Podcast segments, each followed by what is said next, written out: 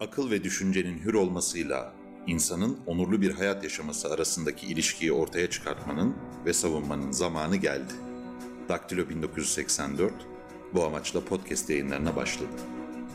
Selamlar herkese. Çerçevenin 40. bölümünde İlkan'la birlikte kayıttayız. İlkan hoş geldin. Hoş bulduk Numan. İlkan benim bu bölümde konuşmak istediğim ilk konu e, Türkiye'de kadın hareketi. Aslında ne kadar örgütlü ve ne kadar başarılı bir muhalefet ettiği. Bunun temel sebebi geçtiğimiz 8 Mart'ta yaşadığımız Türkiye'deki kadının kadınların 8 Mart Dünya Kadınlar Günü'nde yaptığı toplumsal eylemler ve Türkiye'nin birçok ilinde yaptığı eylemler. Ben şöyle baktığımda yaklaşık 2013'ten beri toplumsal muhalefet anlamında kimsenin hiçbir grubun daha doğrusu efektif bir şekilde toplumsal muhalefete katkı sağladığını düşünmüyorum. Burada tek istisna Türkiye'deki kadın hareketi. 2013'ten sonra o gezinin bir şekilde siyasete kanalize edilememesi sorunu. Bunu 2010'lu yıllar bölümünde de konuşmuştuk. Bundan sonra Türkiye'de bu Doğan Hoca da yazdı mesela feminizmin ana akıma gelmesi ve artık cool bir kavram olarak kullanılması Türkiye'de toplumsal hayatta birçok şeyin ve kadının pozisyonunun değiştiğini gösteriyor. Bunun da en temel sağlayıcısı kadınların kendisi. Sen genel olarak kadın hareketine baktığında ne görüyorsun ve nasıl yorumluyorsun bu Türkiye'deki muhalefet sürecini? Numan e, Türkiye'de gerçekten de tam anlamıyla dediğin gibi muhalefetin öncüsü artık kadınlar. Yani bir parçası veyahut da bir yan unsuru olarak adlandırılamazlar. E, peki neden böyle diye soralım. Bu sorunun cevabını arayalım birlikte bir defa kadınların muhalefeti kendilerine dair bir muhalefet. Yani topluma değişin derken veyahut da Türkiye'yi bir vizyon ortaya koyarken daha ziyade kendileri üzerinden bu vizyonu kadınlar ortaya koyuyorlar kendi sıkıntıları üzerinden, kendi dertleri üzerinden ve kendi yaşadıkları üzerinden ortaya. Artı dürüstler Türkiye'ye karşı, kendilerinin yaşadıklarına karşı dürüst oldukça zaten hani kadınlar yaşadıklarını itiraf ettikçe, yaşadıklarını itiraf ettikçe yani yaşadıklarını ortaya koydukça, e, yaşadıklarını anlattıkça oluşan bir e, yapı Türkiye'de kadın hareketi. E, tabii bu her zaman e, daha ziyade e, beyaz yaka dediğimiz merkezden başlar ama e, sırf buna da ort- e, buna da sınırlı kalmaz. Türkiye'de toplumsal dönüşümle, kentleşmeyle, üniversiteleşmeyle beraber giderek tüm Türkiye'de bu kadın hareketi ilerliyor.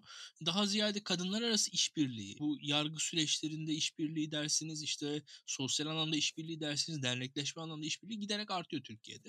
Ve e, Türkiye'nin muhafazakarlığı e, Numan iki yapıdan oluşuyor aslında. Bu konuda birazcık e, Türkiye'de m, laik, seküler kesimin bir e, haksız eleştirisi var bence İslami kesime şöyle ki Türkiye'deki muhafazakarlığın bir yapısı aslında gerçekten dinden kaynaklanıyor. Bu, bunun e, ve bu dinin de e, kuralları, kaideleri vesairesinden kaynaklanıyor ama daha ziyade bir yapısı da ataerkil zihniyetten kaynaklanıyor. Yani dinle alakası yok e, erkeksi bir kabalıktan, erkeksi bir hoyratlıktan kaynaklanan diyebileceğim ve bunun e, tek tek gündelik hayatta yansımalarını görebiliriz. E, bir baskı yaşıyor kadınlar ve bu bu yaşadıkları baskılara karşı da bu geleneksel hayat da bir yandan da bu ataerkil kodlarla beraber var oluyordu. Bugün o geleneksel hayat yıkılırken bu ataerkil kodlar devam ettirilmeye çalışılıyor. Kadınlar da bundan isyan ediyorlar şu anda. Ve bu da giderek toplumsallaşıyor diye düşünüyorum. Türkiye'de muhalefetin açık konuşayım çok önemli parçası her zaman kadın hareketi olacak. Ve kadın hareketinin iktidarda bu kadar rahatsızlık yaratması da normal. E, bu hem e, dindar kadınlar arasında büyüyor hem e, seküler kadınlar arasında büyüyor ve e, her türlü e, mikro iktidarlara karşı da bir muhalefet olarak gelişiyor diye düşünüyorum. Burada e, insanlar işte beğenmedikleri bir noktayı alıp onu büyütüp kadın hareketini eleştiriyorlar. Eleştirdiklerini zannediyorlar ama aslında e, ben Türkiye'deki dönüşümü izleyen bir insan olarak çok basitçe söyleyebilirim ki kadın hareketini şu an için marjinalize etmenin artık imkanı kalmamıştır. 1990'larda e, insanların feminist kelimesine bakışını çok net hatırlıyorum ben. Daha ziyade çok basitçe söyleyeyim. Bugün çocuklar duymasın çekilseydi havuç ablasına feminist diyemezdi. Bu kadar söyleyeyim. Yani bugün e, çocuklar duymasın çekilseydi Haluk öyle davranamazdı. Yani e, çok bu Türkiye dönüşüyor, değişiyor. Gözümüzün önünde dönüşüyor, değişiyor.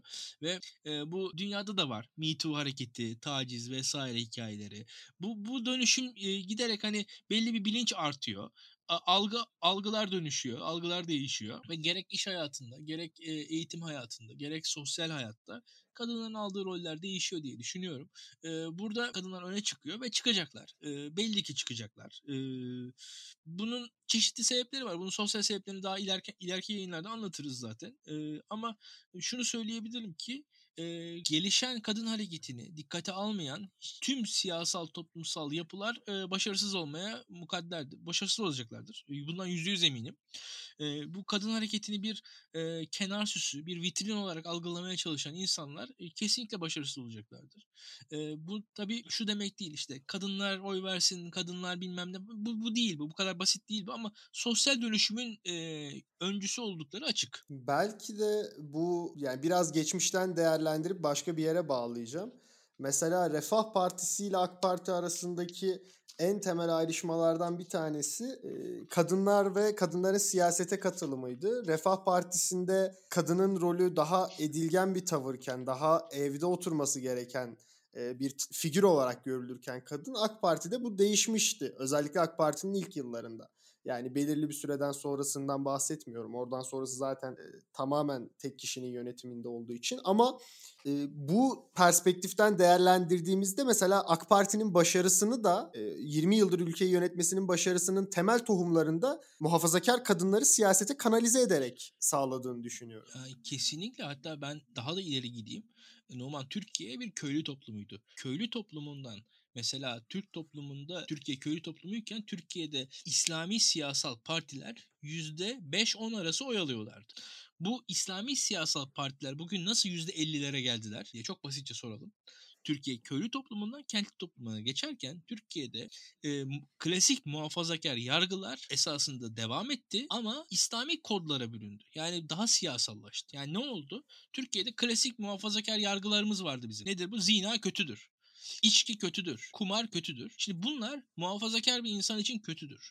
Ama bunlar İslami bir şekilde kötüdür demeye başlıyorsunuz siz ve, ve bunu siyasal bir alanın parçası haline getiriyorsunuz. Yine başörtüsü yasaklarıyla beraber giyimi kuşamı siyasal alanın parçası haline getiriyorsunuz. Ve sosyal olan sizin sosyal muhafazakarlığınız bir anda siyasallaşıyor. Yani siz bir anda zina, kumar, içki ve başörtüsü üzerinden oy vermeye başlıyorsunuz. Yani daha öncesinde de bu insanların Türkiye'de mesela Adalet Partisi'ne oy verdiği zaman insanların çoğunluğunun bu insanlar yine içkiyle mesafelilerdi, yine kumarla mesafelilerdi, yine alkolle e, mesafelilerdi, yine zina ile mesafelilerdi, işte evlilik dışı cinsellikle mesafelilerdi veyahut da işte başörtüsü vesaire kadınların giyim kuşam sıkıntı, e, kısıtlarıyla kısıtlarından taraftarlardı bu insanlar ama bu siyasallaşmamıştı. Adalet Partisi'ne oy verebiliyordu insanlar. Fakat bu zaman içerisinde nasıl siyasal alanın konusu haline geldi? Bu da kadınlar üzerinden geldi açıkçası. Aile içerisindeki kadınlar üzerinden. Kadınlar etkiledi diye düşünüyorum ben. Yani Türkiye'nin aslında Türkiye'deki klasik merkez sağın çöküşü ve İslami sağın yükselişinin arkasında da kesinlikle kadınlar var. Yani bunun ben e, benim gördüğüm en azından yapı bu. Ee, şöyle bitireyim ben bu konuyu. Kadınları konuşuyorduk. Aslında buraya kadın biriyle bu meseleleri konuşsak daha iyi olurdu ama programın aciliyetinden ve kendi kısıtlarımızdan ötürü bunu son anda aklımıza geldi. O yüzden bir sonraki seferde bunun olmayacağını garanti ediyorum. İlkan e, yeni bir siyasi parti kuruldu biliyorsun geçtiğimiz günlerde. Deva Partisi. Ali Babacan sonunda partisini kurdu. E, şöyle başlamak istiyorum. Partinin içinde İbrahim Alper e, Akalın bizim arkadaşımız. Deva Partisi'nin kurucularından. Ben kendisine başarılar diliyorum siyasi hayatında. Ardından Ali Babacan'ı değerlendirmek istiyorum biraz. Ali Babacan partisinin grup partisinin kuruluş toplantısında birçok konudan bahsetti. Bu konuların içerisinde Kürt meselesi, ana dilde eğitim, Türkiye'nin Batı ile olan yakınlığı ve zorunlu askerlik gibi, gençlerin ifade özgürlüğü gibi birçok konu yer aldı. Genel olarak değerlendirdiğinde sen kurucular kurulunu ve Ali Babacan'ın konuşmalarını nasıl değerlendiriyorsun? Numan bir defa e, en azından kendi adımıza rahatladık. Alper Akalın'a tabii ki ilk başta başarılar dileyerek biz de başlayalım. E, kendi adımıza rahatladık derken de şu. E, biz bu partinin kurulacağından emin olan insanlardandık ve bu yüzden de yavaş yavaş insanlar bize müstesni ifadelerle yaklaşmaya başlamışlardı. Ama biz gayet emin olarak ya bu parti kurulacak biliyoruz yani bunu e, bunu Ya ben de yaptım açıkçası. Ali Babacan geçti. Hatta podcastlerde yaptım. Liberaller ikinci partisini yaparken Ali Babacan daha parti kuramadı diye ve biz liberaller de yaklaşık 3 gün sonra yeni bir parti daha yapacaklar. Liberty Night Out. Oraya da davetlisiniz. Ya e, Numan öyle bir şey ki bu. E, Ali Babacan'ın bir defa parti kurmasının kendisini bir başarı olarak addediyorum ben bir defa. Yani e, neticede belli korku duvarlarının aşılması anlamına geliyor.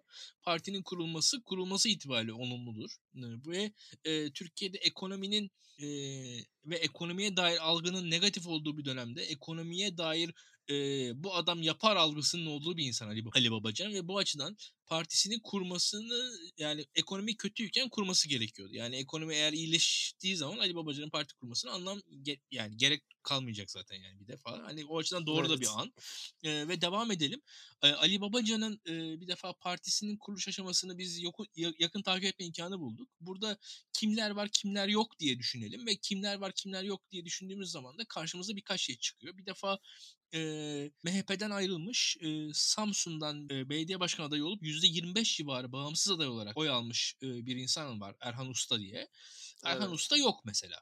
E, neden yok diye düşündüğümüzde e, Ali Babacan'ın Kürt meselesine dair sözleri yüzünden olmadığını düşünüyorum ben. Çünkü Erhan Usta o partide olabilirdi. E, kendisi de zaten görüştüğünü, konuştuğunu anlattı e, partideki isimlere yine tek tek baktığımız zaman e, Doğu Güneydoğu Anadolu'yu yani Kürtleri temsil eden e, çok sayıda isim orada görüyoruz. E, bu orada bariz bir şekilde ortada duruyor. E, ve bu da söylemlere de yansımış durumda. Belli ki e, Kürt tabanından e, oy alma niyeti var öyle söyleyeyim. Arkasından e, eski AK Partili siyasetçiler var. E, çok sayıda ama tahmin edilen kadar da çok sayıda değil. Önemli sayıda AK Partili eski siyasetçi bizim e, Ali Babacan'ın yanında görmek, görmek görmeyi beklediğimiz siyasetçi. O kurucular kurulunda henüz yok. O aç o noktada partinin yapısını... Beşir Atalay mesela Ruşen Çakır'a hemen sonra yaptığı değerlendirmede Ruşen Bey Beşir Atalay neden yok diye sormuştu. O da kendisi olmak istemedi dedi. Mesela bu isimlerden bir tanesi de Beşir Atalay. Partinin kuruluşunda da çok yardımcı olduğunu söylüyor Ali Babacan ama kurucular kuruluna girmemiş. Tabii Beşir Atalay bir örnek ve biz daha fazla örnekleri say- sayabiliriz. Yine mesela orada adı sayılmayan, partide olabilecekken olmayan bazı isimler var mesela. Hüseyin Çelik, Ertuğrul Günay gibi vesaire. Bu isimler yani neden olmadılar, niye olmadılar e, bunlar tartışılır. İleride de konuşulur belki e, bilmiyorum ama tahmin edebiliyorum sebeplerini. E, şurada da çok açmaya gerek, gerek yok. Ama belli isimler var, belli isimler yok. Bunun bir matematiği var. Arkada anlamaya çalışıyoruz. E, bunun dışında partinin güçlü olduğu bir alan var. İbrahim Çanakçı vesaire eski bürokratlar, eski ekonomi kadrosundan e, Ali Babacan'ın kadrosunda e, çok sayıda isim var. Bu noktada güçlüler. E, en azından partiye bir ciddiyet kattığını söyleyebilirim bu bunların. E, yine objektif olmak gerekirse gençler açısından yani Alper Akalın çok olumlu ama mesela bizim Tunahan var. Orada ben Alper'in yanına yakıştıramadığım bir isim. Yani öyle söyleyebilirim. Gereksiz isimler de var. Ben de tam olarak onu, ondan konuşmak istiyorum biraz aslında ama orada da şöyle bir ön yargıya düşmememiz gerekiyor. Şimdi Tunahan'ı ben de gördüğümde gerçekten benim için çok büyük bir hayal. Ya aslında hayal kırıklığı da demeyeyim biliyor çünkü Twitter'da olan insanlar az çok hakimlerdi bu sürece. Ben açıkçası kurucular kurulunun süper bir kurucular kurulu olduğunu düşünmüyorum. Ali Babacan'dan da siyasi olarak çok büyük bir beklentim de yok.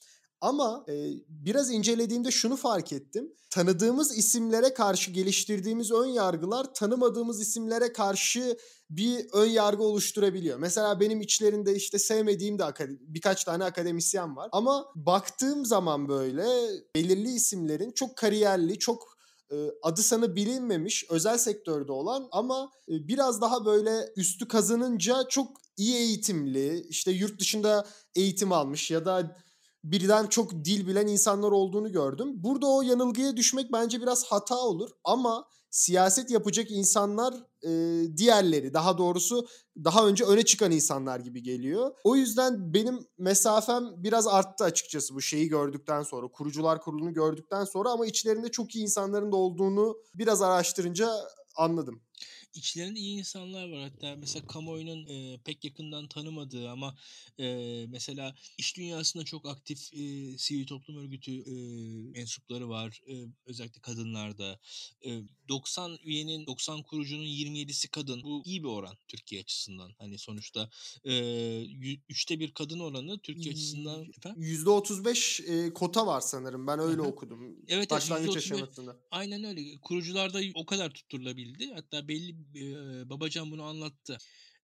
Daha fazla kadın varmış da son anda imzalarını çekmişler belli çekincelerden dolayı. Öyle bir durum da olmuş. Yani e, mesele şu kadınların oranı olumlu, Kürtlerin oranını olumlu buldum. E, bu açıdan belli isimler, daha yüksek profilli isimleri ben beklerdim. Kimi isimlerden e, bence gereksiz bulduğum bazı isimler var öyle söyleyeyim. En azından hmm, gerek ordudaki konumu gereği oraya alınmış insanlar var falan. E, çok doğru bulmadığım bazı isimler var. Kendi adıma veto ederdim bazı isimleri. Ama neticede e, bu kurucular kurulu da e, Ali Babacan'ın siyasi kariyerini ve bu partiyi de başından sonuna belirleyecek bir kurul değil. E, bu işler Aynen öyle. zaman içerisinde dönüşür, değişir ve bizim de tavrımız değişir. Böyle statik e, bakmamak gerekir. E, zaman e, çok şeylere gebe ki İyi Parti'yi biliyoruz. Yani İyi Parti kurulduğundan beri nasıl ne kadar insan ayrıldı, ne kadar insan girdi, çıktı. Birçok insan girip çıkabiliyor. Hele Türkiye gibi baskının yoğun olduğu ülkede bakalım bu kurucuların ne kadarı hala kurucu olmaya devam edecekler. Yani e, önümüzdeki 10 gün içerisinde ben istifalar da bekliyorum. Açık konuşayım. Türkiye'de çünkü bu insanlar yoğun baskı görecek çalıştıkları kurumlardan, akrabalarından, alacaklılarından, borçlularından baskılar görecek bu insanlar diye düşünüyorum ben. Kesinlikle, kesinlikle. Ya açıdan, bir de bu ya, partilerin ha buyur devam et. Ya bu açıdan da yani bu insanlar da böyle e, bakalım hani e, bu yola çıktılar. Hani bu yolda kaç kişi devam edecek onu görmek lazım ve e, yanlarına kaç kişi toplayabilecekler bunları görmek lazım ve bu e, bu soğuk, donuk e, fotoğraftan ibaret değil olay. Siyaset zaten o sürecin kendisi birkaç sorunları var bence. Öncelikle para bulmaları gerekiyor. Finansman bulmaları gerekiyor. Finansmanı ne kadarını halktan yaratabilirler, ne kadarını işte iş adamlarından bulabilirler. Siyasetin finansmanı çok zor bir iş Türkiye'de. Ben o konuda ne yazık ki Ali Babacan'a katılamıyorum. Siyasetin o kadar da yüksek bir finansman istemediğini söylemişti televizyonda. Ben o konuda o kadar iyimser değilim. Siyaset ciddi bir finans işi bence. Ve bir para kaynağının bulunması gerekiyor. Artı şu var Ali Babacan'ın bir şekilde kendisini anlatabilecek mecralara ulaşabilmesi olması gerekiyor. Habertürk de kendisini anlatabiliyor. Alternatif medyalarda kendisini anlatabiliyor. Karar Gazetesi'nde kendisini anlatabiliyor. Muhalif basına çıkabiliyor ama Habertürk'ten bir gıdım öteye ulaşması şu an için imkansız. Yani Ali Babacan'ın bugün CNN Türkiye çıkması imkansız. Şimdi Ali Babacan bugün CNN Türkiye çıkamazken nasıl büyük kitlelerin oyunu alacak? Bu ciddi bir sorudur. Yani burada bu yüzden de alternatif kanalları Ali Babacan'ın bulması, yaratması, kullanması gerekir diye düşünüyorum. Habertürk şu an için Ali Babacan için e, güzel bir mecra gibi duruyor.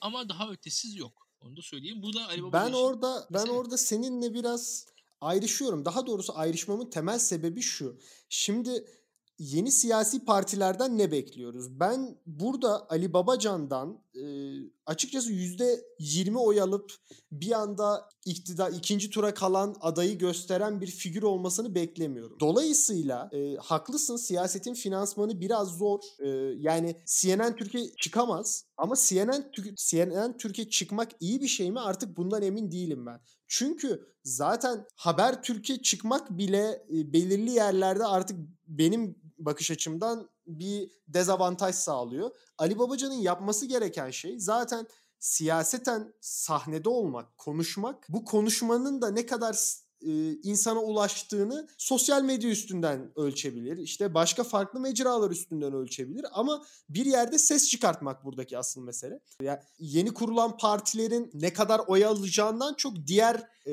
partilerle ne kadar ittifak yapabileceği önemli. Önemli olan noktalardan biri de bu aslında. Seçim matematiğine baktığımızda Türkiye şu an 50'ye 50'ye çok yakın. 44'e 56 olduğu gibi bir senaryoda aslında siyasetin finansmanı o kadar da önemli olmuyor. Çünkü bir kez bu kroni sistem yıkıldıktan sonra geriye yeni bir şey kurabilirlerse eğer siyasetçiler ya da e, yeni gelen iktidar bu siyasetin finansmanı konusunda da rahatlık sağlanacağını düşünüyorum ben. Hiç değilse şu aşamada. Belki haklısın bilmiyorum. Yani beraber göreceğiz ama dediğin gibi Ali Babacan'ın e, ciddi şekilde partisini ayakta tutması gerekiyor. Ben İyi Parti'nin yaşadıklarını hatırlayarak biraz bunları söyledim. Yani İyi Parti e, ciddi bir toplumsal destekle geliyor gibi hissettik. Bir şekilde geliyordu da. Ve ama İyi Parti'nin mesela başarıları var. Başarısızlıkları nerede diye baktığımızda ben başarısızlığını daha ziyade siyasetin finansmanı Yerel üzerinde seçimde. yerel seçimlerde görüyorum ve bu yerel seçimlerde de örgütlerini yani sandığa sahip çıkmak gerekiyor bir yandan da. Yani Ali Babacan'ın bugün e, sandıklara sahip çıkacak yapısı ancak ittifaklar çerçevesinde oluşacak, oluşabilir gibi gözüküyor. O kadar bir örgüt kurması kolay değil. Bakalım beraber izleyeceğiz. Yani bu süreçte e, Ali Babacan'a başarılar diliyorum ki söylemlerini olumlu buluyorum. Türkiye'de e, zorunlu askerliğin tartışılması olumludur. Yani zorunlu askerliğe taraftar olmak, karşı çıkmak dışında zorunlu askerliğin Türkiye'de tartışılabilir olması gayet olumludur. Yani insanlar zorunlu askerliğe taraftar olabilirler ama mesele şudur. Zorunlu askerliğin gayet tartışılabilir bir şey olduğunu. Yani insanların işte atıyorum sen zorunlu askerliği savunursun ben karşı çıkarım. Bunun gibi yani bu bir normal e, siyasal tartışma alanı zemini olarak ortaya konması olumludur. E, bunun dışında e, tüm kesimlere yönelik olumlu sözleri, yumuşak sözleri, toplayıcı olmaya çalışan sözleri yine olumlu. Hukuk vurgusunu yine olumlu buluyorum. Türkiye'de yine e, NATO ve Batı ittifakına yönelik sözleri de kolay sözler değil. Türkiye'de özellikle artık Avrasyacılığın bir e, hegemonik söylemi oturmuş durumda ne yazık ki. Rusya çok zor eleştiriliyor Türkiye'de. Doğu bloğu ülkeleri daha doğrusu Avrasya ülkeleri çok zor eleştiriliyor. Amerika çok kolay eleştiriliyor. Bu açıdan e, Babacan'ın tavrını cesur buluyorum. E, bütün bunları olumlu buluyorum ben. Söylemleri Türkiye için kötü değil ama yeterli mi bakalım. E, seçmenle ne kadar e, seçmene ne kadar akis bulacak? Bunlar bizim benim geleceğimiz belirleyecek. Benim merak ettiğim e, en önemli hususlardan biri şu. Önce şeyi ekleyeyim. Ben aslında zorunlu askerliği savunmuyorum. Orada şey bir şekilde söyledin de yine de bir nokta olarak ekleyeyim bunu. Zorunlu askerliğe kesinlikle karşıyım. E, şunu sormak istiyorum sana İlkan. Bu e, havaya kurşun sıkma diye bir tabir ettiğim bir şey var benim. Ali Babacan'ın çok sık yaptığı. Hedef almadan muhalefet etme başlangıçından itibaren Erdoğan'ı doğrudan hedef almadan yani onu ima ederek ama işte bu olanların müsebbibi Tayyip Erdoğan'dır demeden işte ortak akıl kayboldu. E, efendime söyleyeyim işte liyakat ortadan kalktı gibi böyle öznesi olmayan cümleler kuruluyor. Sen bu tip siyaset yapmasını nasıl buluyorsun? Yani çok absürt olmayabilir belki ama senin fikrini merak ediyorum bu konuda. Sanki bir şeyler kendiliğinden oluyormuş da Erdoğan şey Ali Babacan gelip bunu düzeltecekmiş gibi. Bir ikinci husus da şu. Ne olursa olsun bugün Türkiye'nin bu noktaya gelmesinde Ali Babacan'ın da bir katkısı var, bir payı var.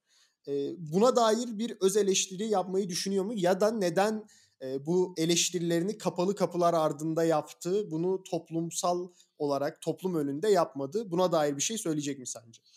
Şimdi Ali Babacan'ın partisinde Mustafa Yeneroğlu e, çok güzel eleştiriler, özel eleştirilerde bulundu.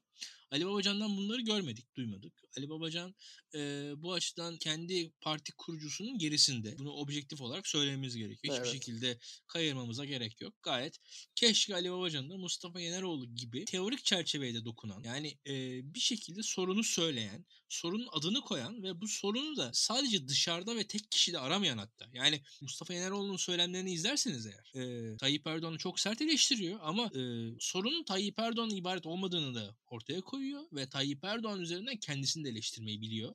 Bu açıdan hı hı. çok e, değerli bir e, eleştiri bence. Çünkü Türkiye'nin meselesi sadece Tayyip Erdoğan falan değil. Objektif olalım. Ee, buradan Babacan'a gelirsek, Babacan'ın e, şu an Türkiye'de oturduğu bir e, ihtimal var. Bu ihtimal şu Numan. Türkiye'de biz iktidar dönüşümünün, değişiminin nasıl olacağı konusunda sorular yaşıyoruz. Türkiye'de İstanbul seçimleri iptal edildi, tekrar yapıldı. Türkiye'de belli kesimler gerginlik içerisinde. 17-25 Aralık e, soruşturmaları vesaireler Türkiye'de iktidar dönüşümünü zorlaştıran, insanları korkutan ve insanları bu dönüşümün e, acaba Türkiye'deki muhafazakar kitleleri e, rahatsız edip etmeyeceğini sorgulatan bir noktaya gelmiş durumda. Yani acaba bize ne olur sorusunu soran da bir kitle var. Korkmuş veya korkutulmuş bu dönüşüm. Babacan şu an için bu kitleye oynuyor. E, ve Babacan nispeten sessiz ve sakin bir dönüşüm vaadi veriyor bu söylemleriyle. Bu vaadin karşılık gördüğünü düşünüyor muyum? Hayır görmüyorum. Yani e, bu vaat şu an karşılık görmüyor. yani Babacan'ın e, söylemi şu. Tayyip Erdoğan iktidarı gider, Babacan iktidarı gelir ve Babacan iktidarıyla beraber Türkiye'de dindarlara, muhafazakarlara dokunulmaz. Kimsenin etrafından peşinden yargı sopası ile koşturulmaz. Bunun güvencesini veriyor şu an Babacan. Bu yumuşak söyle. Bu hedef almayan söyle. Fakat bu söylem Türkiye'deki dindar muhafazakar geniş kitleler tarafından ve AK Parti'nin yönetici kitleleri tarafından, yönetici grupları tarafından alınıyor mu, satın alınıyor mu? Zannetmiyorum. Henüz alınmıyor. Türkiye'de bu işlerin çok da yumuşak olmayacağını bize bu gösteriyor ne yazık ki. Ee, ben Ali Babacan'ın söyleminin satın alınmasını isterdim ama henüz satın alınmadığını düşünüyorum. Ve burada da şu var. Muhalefette de hani Babacan dışındaki muhalefette de yumuşak geçiş niyeti, isteği onun ee, o yumuşak geçişin kabul edebilecek kitleler var aslında. Yani Ekrem İmamoğlu da veyahut da Mansur Yavaş da o yumuşak geçişi aslında kendileri üzerinden e, anlamlandırdılar ve uyguladılar diye düşünüyorum. Yani bugün baktığınız zaman zaman İstanbul ve Ankara belediyeleri böyle tamamen yolsuzluk peşinde eski dönemi sorgulayan belediyeler değiller. O iş o işler de yapılıyor ama belli seviyede yapılıyor. Bu noktada e, biraz öyle bir durum var. Yani orada e, karşılıklı bir alver durumu var gibi duruyor ama e, ne yazık ki bu Babacan'ın söyleminin karşı tarafta bir e, karşılığı yok henüz. Yani şu olabilir. E, gerçekten de dediğin gibi yüzde 45'e 55'lik bir duruma dönerse denge o zaman belki Babacan'ın bu söylemlerinin e, çok büyük alıcısı olabilir. Bir anda denge değişebilir diye düşünüyorum. Babacan da sanırım öyle düşünüyor. Bakalım önümüzdeki günler bize siyaseten neleri gösterecek İlkan. Ee, çok teşekkür ederim yorumların için. Ben teşekkür ederim. Daktilo 1984'ü desteklemek isterseniz Patreon hesabımızı açıklamada bulabilirsiniz. Gelecek bölümlerde görüşmek üzere. Hoşçakalın. Hoşçakalın.